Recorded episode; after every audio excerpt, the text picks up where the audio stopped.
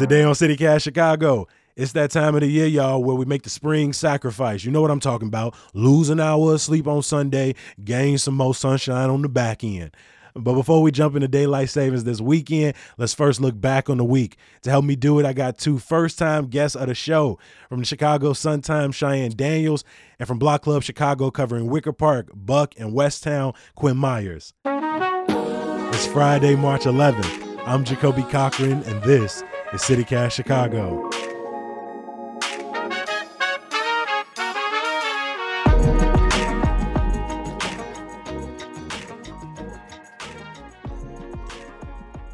Well, I'm so grateful to have both of y'all in the building today. Joining me from the Sun Times, Cheyenne Daniels, who is joining us from her car where she is out on assignment. Um, I appreciate you making time for us, Cheyenne. I'm happy to be here. Thank you so much for inviting me and from Block Club Chicago, covering parts of Wicker Park, Bucktown, and Westtown, uh, the homie Quinn Myers. Quinn, thank you for being with us. Oh, my pleasure. It's been a real uh, honor to listen to your show the past, what, year now? You guys have been around for a year? Yes, a year next Thursday, which is pretty wild.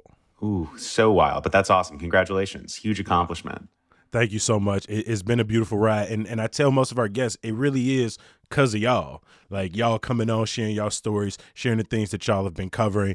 Uh, and these Friday shows in particular, I love them because, like I said, uh, they're a potluck style. We ask people from across the city, from journalists uh, who cover vastly different beats at times, to come in and share with us the stories that they were paying attention to. The top story, um, a, a story that deserved a little more attention, as well as my favorite part, some good news to get the people through the weekend. Uh, but before we start with that, speaking of anniversaries, y'all, today is March 11th which means it is the two year anniversary since the World Health Organization officially named COVID 19 a global pandemic. Wow. In today's newsletter, I write about what I was doing two years ago, which was teaching classes at DePaul in the Loop and Harold Washington College. Uh, DePaul, it was actually our last day of school already. Uh, so, for the most part, things didn't feel too awkward or different. We were already expecting not to see each other moving forward. But at Harold Washington, we were in the middle of the semester. And I remember at the end of the class, the students being like, Are we going to have class on Monday? And me just being like, I have no idea. And that night, City Colleges told us uh, to prepare to move everything online. And I haven't taught in a classroom downtown in two years. Um, and I wanted to ask you all if you remember what you were doing uh, two years ago on March 11th, 2020. Uh, Quinn, I'm going to start with you. What, what were you doing? Sure. I can't remember it was 11th or 12th, but it was right around this period, that day or two where everything totally shifted. We went from being like, yeah, this is kind of sketchy to like, holy shit, like everything's changed.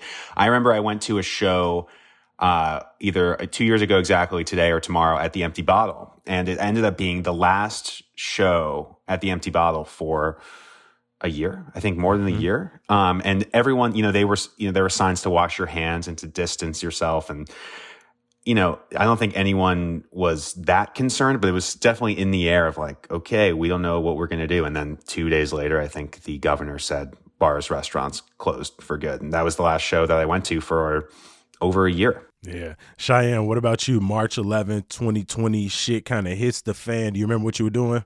Wow. I can't believe you see, you say two years and that sounds right, but at the same time, it's like, is that all, man? It has only been two years we've been dealing with this nonsense, you know?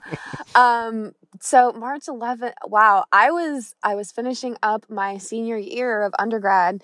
Um, probably was on spring break, I think, and had probably just heard the news that we would not be coming back in person. At the time, you know, everybody was like, "Oh, it's only it's only two weeks. We're gonna be back. Extended spring break. It's good. Yeah, you know, just keep up with your schoolwork. This is temporary, whatever. And I'll never forget. I I have this on my my undergrad history or whatever. I I did an article when COVID was first breaking out and when it first came to the States and I had spoken with an epidemiologist about, well, how serious should we be taking this, you know? And he was like, it's not that serious. You know, this is gonna, we're gonna move on from this. This is fine. It's a coronavirus. They're, they're everywhere. Your common cold is coronavirus. We're gonna be okay. Yeah, okay. Well, look now. Some of us were wrong. I'm never gonna Come forget on, that I had that. You know, that's that's always gonna follow me. I'm always gonna be like, oh man, I was one of those people who really believe that this was not going to last. And mm-hmm. here we mm-hmm. are two years later, two years later.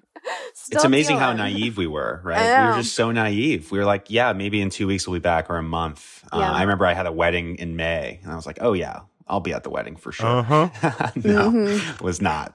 Uh, it, it is is really funny because then I remember like once I got over that initial wave, it won't be two weeks. My birthday is April thirtieth, and so I remember like posting something like, "Okay, spring is gone, but summer shy. We gonna be back out here." Hell no, nah, boy, sit your ass. you ain't going nowhere.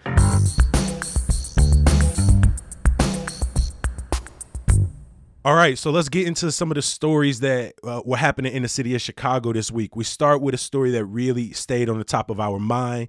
Um, Quinn, what was the story that you were paying attention to this week? So, something that kind of came to a head this week was the conversation around public safety on the CTA. Um, yeah. We saw, we've been hearing, I mean, throughout the pandemic, you know, we've been hearing stories of an increase in crime. I think uh, crime is up about 17%, violent crime on the CTA, according to the city over last year. And then, you know, we all have our stories of, you know, the green line smoking car, right? Like, you know, mm-hmm. or the red line, whatever line smoking car. People, you know, you walk onto your, your train car and there's someone smoking a cigarette and then you run out at the next stop to try to get some air, right? Um, so, you know, it seems like there have been an increase in those kinds of incidents, public urination, fighting, all that kind of thing. So this, this week, the CTA announced they're going to double the number of unarmed security guards on uh, buses and trains and also put more police on a, a, few train lines, I think specifically on the red line and the blue line. Um, and those guards are also going to now be on the trains and buses 24 7 whereas before they were there for about i think five days a week um, so this is the story i was i'm interested in the cta um, has kind of blamed the increase in unruliness on the decline in ridership um, which is down in by some counts like 50% obviously because of the pandemic right so you know i think they're saying there are less people on the train so people maybe feel emboldened to smoke a cigarette or pee on the train i don't know exactly how true that is i think maybe a little bit um, so I'm just interested to see kind of how this plays out because there are always unintended consequences when you add more police or security guards to anywhere, right? Exactly. Um, so I think uh, could be a good short term solution, um, but you know, are we going to have security guards on the L forever? I don't really know how it's going to work out. So that's the story I've been following. Um, and then there's so, it's really like the CTA is really just a microcosm of the whole city because mm-hmm. all kinds of people ride it. And then you have, um, you know, residents experiencing homelessness who ride the CTA and yeah. oftentimes sleep on the CTA or hang out all day on the CTA. Yeah, the CTA, like you said, I, I, think you stated it perfectly. Really, is a microcosm of the city, and and like other parts of the city, CTA needs investment.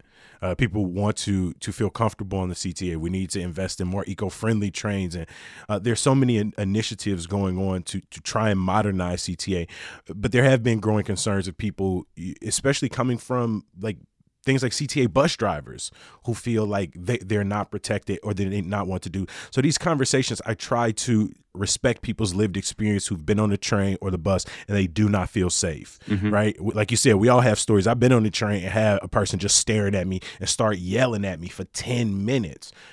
But I also know that that is potentially a, a, another problem that's happening in our city with access to mental health resources. And, and so the intersection of problems that's taking place on CTA can't just be stopped by adding more police officers. They are often reflections of other problems happening in our city.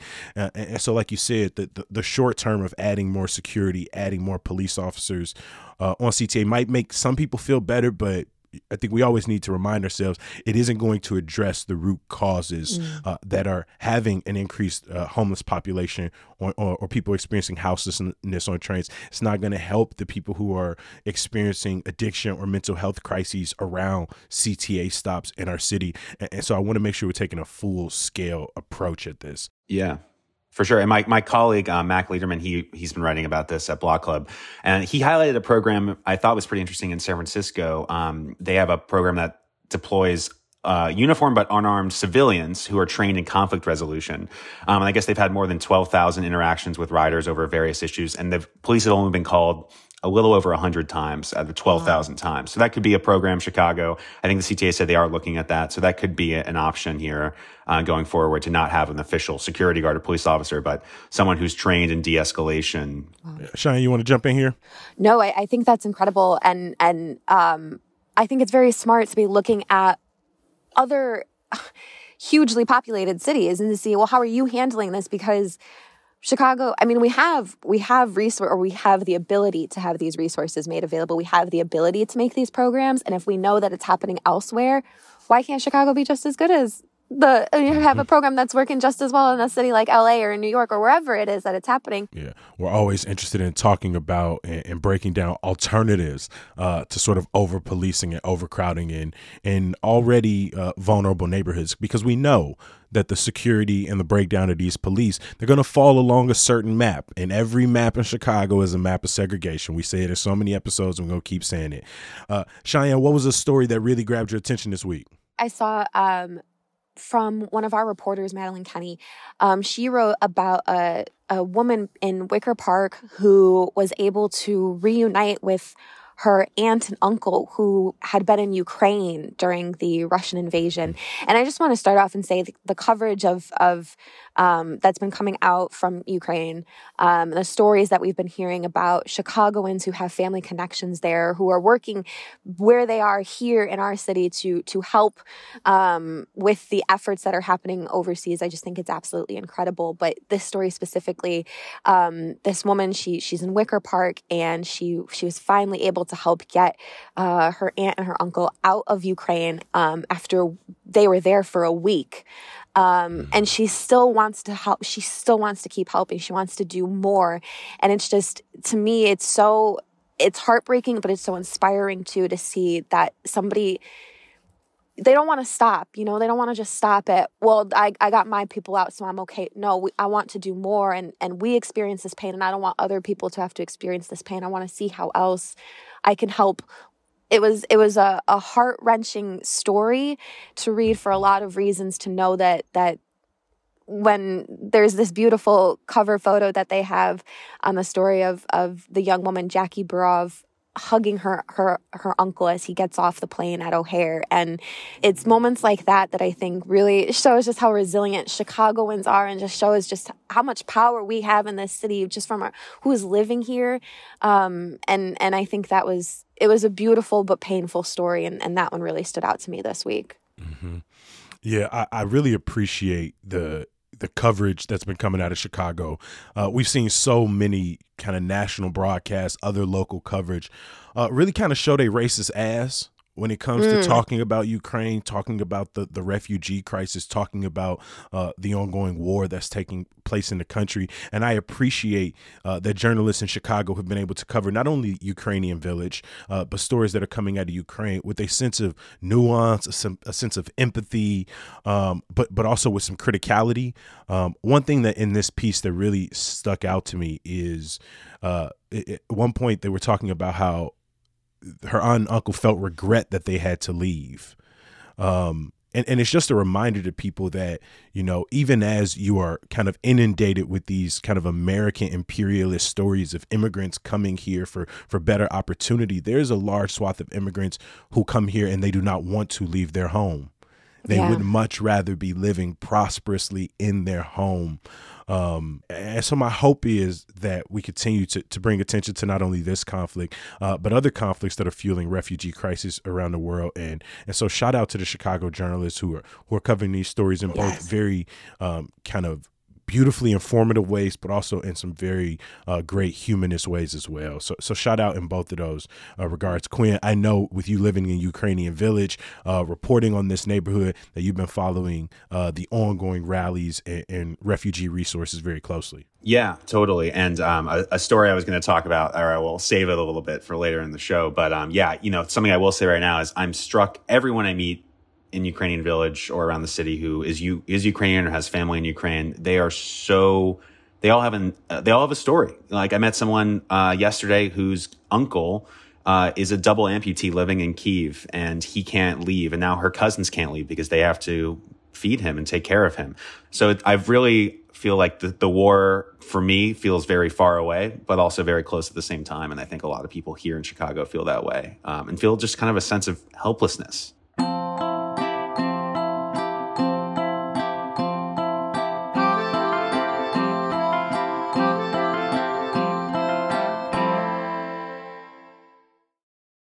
There are some stories that may not get that amount of light that don't always have a press conference at the red line or, or have rallies marching up and down the street. And so we want to make sure every Friday that we're also pointing out those underhyped stories as well.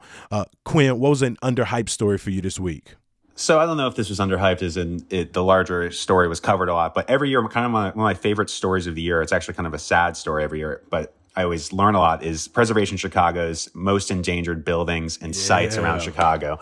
But one site I want to highlight is, I would say, my favorite place in all of Chicago, and I think a lot of people agree. It's Promontory Point on the south side in Hyde yeah. Park. Um, maybe the best swimming spot in Chicago, um, partly because there are no lifeguards uh, and they won't yell at you if you go swim too far, which is a whole, you know, maybe that's a bad thing. Um, but Promontory Point is on the list. Um, and if you've been to the point, um, you know it has these limestone outcroppings surrounding it, part of the original design, uh, that kind of give it its unique charm. I would say people lie out on the rocks. They jump in off the rocks. They're barbecuing. They're hanging out. It's really kind of this, there's nowhere else like it in Chicago. Mm-hmm. Um, so the point made the list this year, the endangered, uh, most endangered sites and buildings, because the city, um, is talking about replacing all of that limestone, um, with a concrete barrier, similar to what you've seen more farther north on the lake, kind of Montrose Harbor. Yep. Uh, and there definitely are some issues with the limestone outcroppings, the limestone revetments, I think they're called you know, they're, they are falling apart in some places and they definitely need some serious TLC. Um, but there's been this effort, uh, by a bunch of Hyde Parkers and now Preservation Chicago to try to retain the original design of the limestone, which gives it that kind of, um, you know, flavor of the point. And also it just thinking about today made me think about summertime in Chicago and how close yet so far away we are from that right now. Yeah, I, I, was not familiar with this list before last year because there was such a big push uh, to protect or do something with the Thompson Center, and it had been constantly making this list. Uh, and so that's when I got hip to it. But I mean, the the cool buildings on here from the, the Central Park Theater in North Lawndale uh, to buildings that have very long and, and kind of heartbreaking stories like the Cabrini Green row houses are on here. Uh, but Promontory Point was definitely one that uh, stuck out to me. You know, I'm I stay in Hyde Park. Me and the homies constantly go down there. We ain't swimming. I'm not gonna lie to you. We is not jumping off the limestone. But you know, we rolling up. We barbecuing. We singing songs. We we throwing the football around. We having a good time during the summer. We are you know, Juneteenth, we are down at, at Promontory Point. Fourth of July, we down at Promontory Point. Uh, so my hope is that the city, uh, again, just listens to the community as they go to make this choice. That's a conversation we've been having so much on this show. And I, I can't say listening is a cure all or a fix all, but I do think it's the first step to like a sort of inclusive development strategy in the city is make sure the people in the neighborhood are involved in the conversation. And, and so the people who have been fighting for promontory point uh, to be preserved ha- have been loud and, and have got their story out there. Cheyenne you ever kicked it down at promontory point? I have not. No. I'm like i gotta get out there man. What am I? i'm missing out. Hey well the sun go come out sooner with, with daylight savings time. We're gonna be pushing that sun further into the afternoon into the evening. And, and you know we'll blink and, and and we'll look up and the summer will be here and you'll get out there. Uh, but what was a story that you definitely want to bring some more attention to this week? So, um, one thing that that the Sun Times does that they did this week um, was sort of list cool things that are happening around the city for the week. Um, and obviously, this week, everybody knows. Well, if you don't know, you're about to know. Saturday, you know, we're doing the whole die in the river, St. Patrick's Day, the whole thing. Uh, but one thing that really stood out to me at the Museum of Contemporary Photography, um, where I've never been, to be honest, didn't even know that was something that we had here. Um, they have a whole exhibit called Beautiful Diaspora slash You Are Not the Lesser Part. And this exhibit brings together uh, 15 global artists of color who are sort of taking shots at the idea of global segregation and, and the lines that divide us um, and and really putting it into perspective and really showing it. And so there's artists uh, who are drag performers from the Ivory Coast to migrants to domestic workers, uh, Hong Kong, Mexico. I mean, just so many different artists uh, from so many different place, places around the world um, really blew me away. And, and I was really excited to see that such an exhibit was taking place in our city and that we were able to draw in artists from from places like the Ivory Coast to be able to say, I want my work to be in the city of Chicago, one of the most segregated cities in the country, if, if we're being honest, right? If you have time this weekend, you know, you can see the river dye green any year, right? Like, come on, once you see it once, you ain't gotta see it again, right? Like, okay, but this, this, and if you go see it, you'll be you'll be right down there. You'll be right near it anyway. Yeah. um, no, the again, the beautiful diaspora. You are not the lesser part is an ongoing photo exhibit at the Museum of Contemporary Photography at the Columbia College, uh, at, at Columbia College in Chicago. I'm definitely gonna have to check it out. Yeah, are uh, we really ready for St. Patrick's Day? Like, Maybe yeah. is there a lesson from the pandemic? Like we could have just dial it back a little bit. Yeah, I mean, hey, the city already announced that three parades is kicking off this week: downtown, South Side, Northwest Side, the Diana River Green. So uh, I think that's a perfect way to transition because I know for somebody somewhere listening, that's some good news for them. Oh, so, for sure. So let's make sure we give people some moments of joy uh, to take with them into the weekend. Uh, Cheyenne, I'm gonna start with you. What's your some good news? To get the people through the weekend. Yes, yes. Um, well, I'm gonna actually talk about what I did today. Um, I was out Beautiful. on the south side. Uh, and I was marching with a, a few folks who were uh, celebrating or commemorating uh, the 200th birthday of none other than Miss Harriet Tubman. Um, and they were mm-hmm. they were walking down 79th Street and uh, across the Dan Ryan, and just, I mean, the amount of energy that was there it wasn't a lot of people, uh, but the amount of energy that was there, and the fact that they were calling attention to, hey. This was our ancestor. She did this for us. And you know what? We're carrying this legacy forward. And we're at the same time, they were drawing attention still to the missing black women and girls that, that have gone missing here, not just in our city, but around the country. Mm-hmm. And it was just a moment where I kind of stepped back and I was like, I'm watching these black women take this upon themselves to say, we're doing this. We are going to make mm-hmm. sure that everybody in our community knows what it is that we're doing. And it was a moment where you kind of like sit back and you, and you think to yourself, we got some powerful women up in this up in this city right in here and i loved it mm-hmm. and it mm-hmm. was it was beautiful to see. Um again i'm so glad that you were able to, able to join us from out there. Shout out to kids corner one of the organizations uh, that is responsible for this march. Shout out to organizations like girls in the hood. Earlier this uh, in our run we talked to the people behind unforgotten 51 uh, which was a, a student ran journalist collective that was drawing more attention. Uh, you know bobby rush has tried to bring more attention places like healthy hood chicago uh, because we, we don't talk nearly enough about the other pandemics, epidemics that are going on in our city. And one of them is the lack of attention that gets paid to the life of young black girls in this city. And when they go missing, they do not get the same attention. Again, Cheyenne, thank you so much for drawing attention to that. Thank you so much for being in your car right now with your big ass coat back on after you just got uh, got a little 50, 60 degrees a couple, you know, days or weeks ago. I appreciate you joining us from the car. It really means a lot to us. Quinn, what what was that moment of joy for you? What was that some good news that you want to lead a listener with? Yeah, well, I think my moment of joy is kind of it, it coincides with a moment of pain, and just to go back to the Ukraine um, situation um, and how it's being, uh, you know, the impact here in Chicago. Uh, yesterday, I stopped by um, the studio of the uh, Hromovytsia Ukrainian Dance Ensemble of Chicago. They're a mm-hmm. Ukrainian uh, folk dance group, and they also have a school to teach Ukrainian dances to kids. I got stopped by the um, dance studio yesterday because the uh, ensemble is teaching uh, dance classes via Zoom to kids in Kiev right now. They connected um, with a group of school kids between the ages of six and 10. And for 45 minutes, uh, every Monday, Wednesday, Friday morning, morning time here in Chicago, um, and it's early evening then in Kiev, um, these kids get a 45 minute kind of distraction from um, the war outside. They get to move around. A lot of them, uh, I think, are stuck in their houses. They can't leave because of how dangerous dangerous it is outside. And uh, it was a moment of joy to watch these these little these kids pop their heads pop up on Zoom, and they were so excited to be there. And they're getting up and they're they're shuffling around and spinning. And then you know uh, the dancers led them in through a uh, traditional Ukrainian folk dance um, for about you know 40 minutes, and then that was it. Um, so that was a great little moment that I wrote about uh, in the story that came out uh, this week in Block Club. Um, so I think you know those highlighting those moments is you know really a privilege of um, of my job and i think probably of all of our jobs right is finding that little moment of good in the in the mess right? And i think uh, that was inspiring to, for me to see yesterday.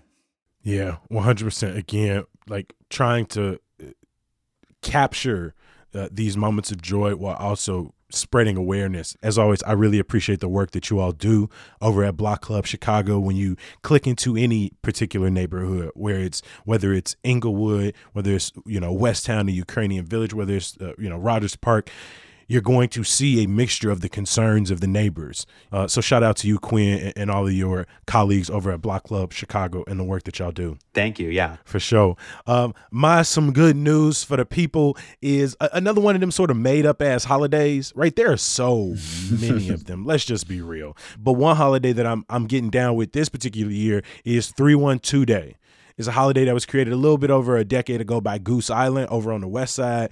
Um, and each year they kind of do a celebration. It's been impacted by the pandemic, uh, but this year things are getting back together. There's going to be music, there's going to be drinks, there's going to be uh, community out there, but there are also going to be shows all around the city. You can see the My's over at the Hideout.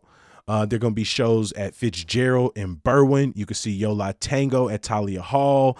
Uh, there are going to be shows at Lincoln Hall. But me, I ain't even gonna lie to you. I'm going to see my homie Mick Jenkins outside of Goose Island's Fulton Street Tap Room and Brewery. I love Mick from the Waters to Pieces of a Man to Elephant in the Room. Uh, I personally think he one of the maybe three or four best artists coming out of Chicago. Uh, so I'm excited. Hopefully it isn't too crowded. I know I'm gonna be masked up trying to find social distance where I can, uh, but luckily I'm going to the one that's outside so I could breathe just a, a little bit easier.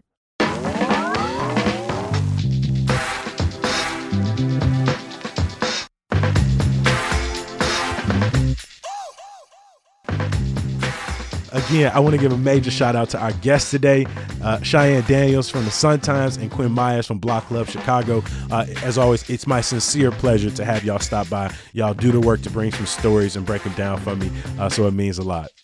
Thanks so much, Jacoby. It's such a pleasure to be with you. Thank you so much. Really enjoyed being here and, and, and having the chance to talk with y'all. It was fun.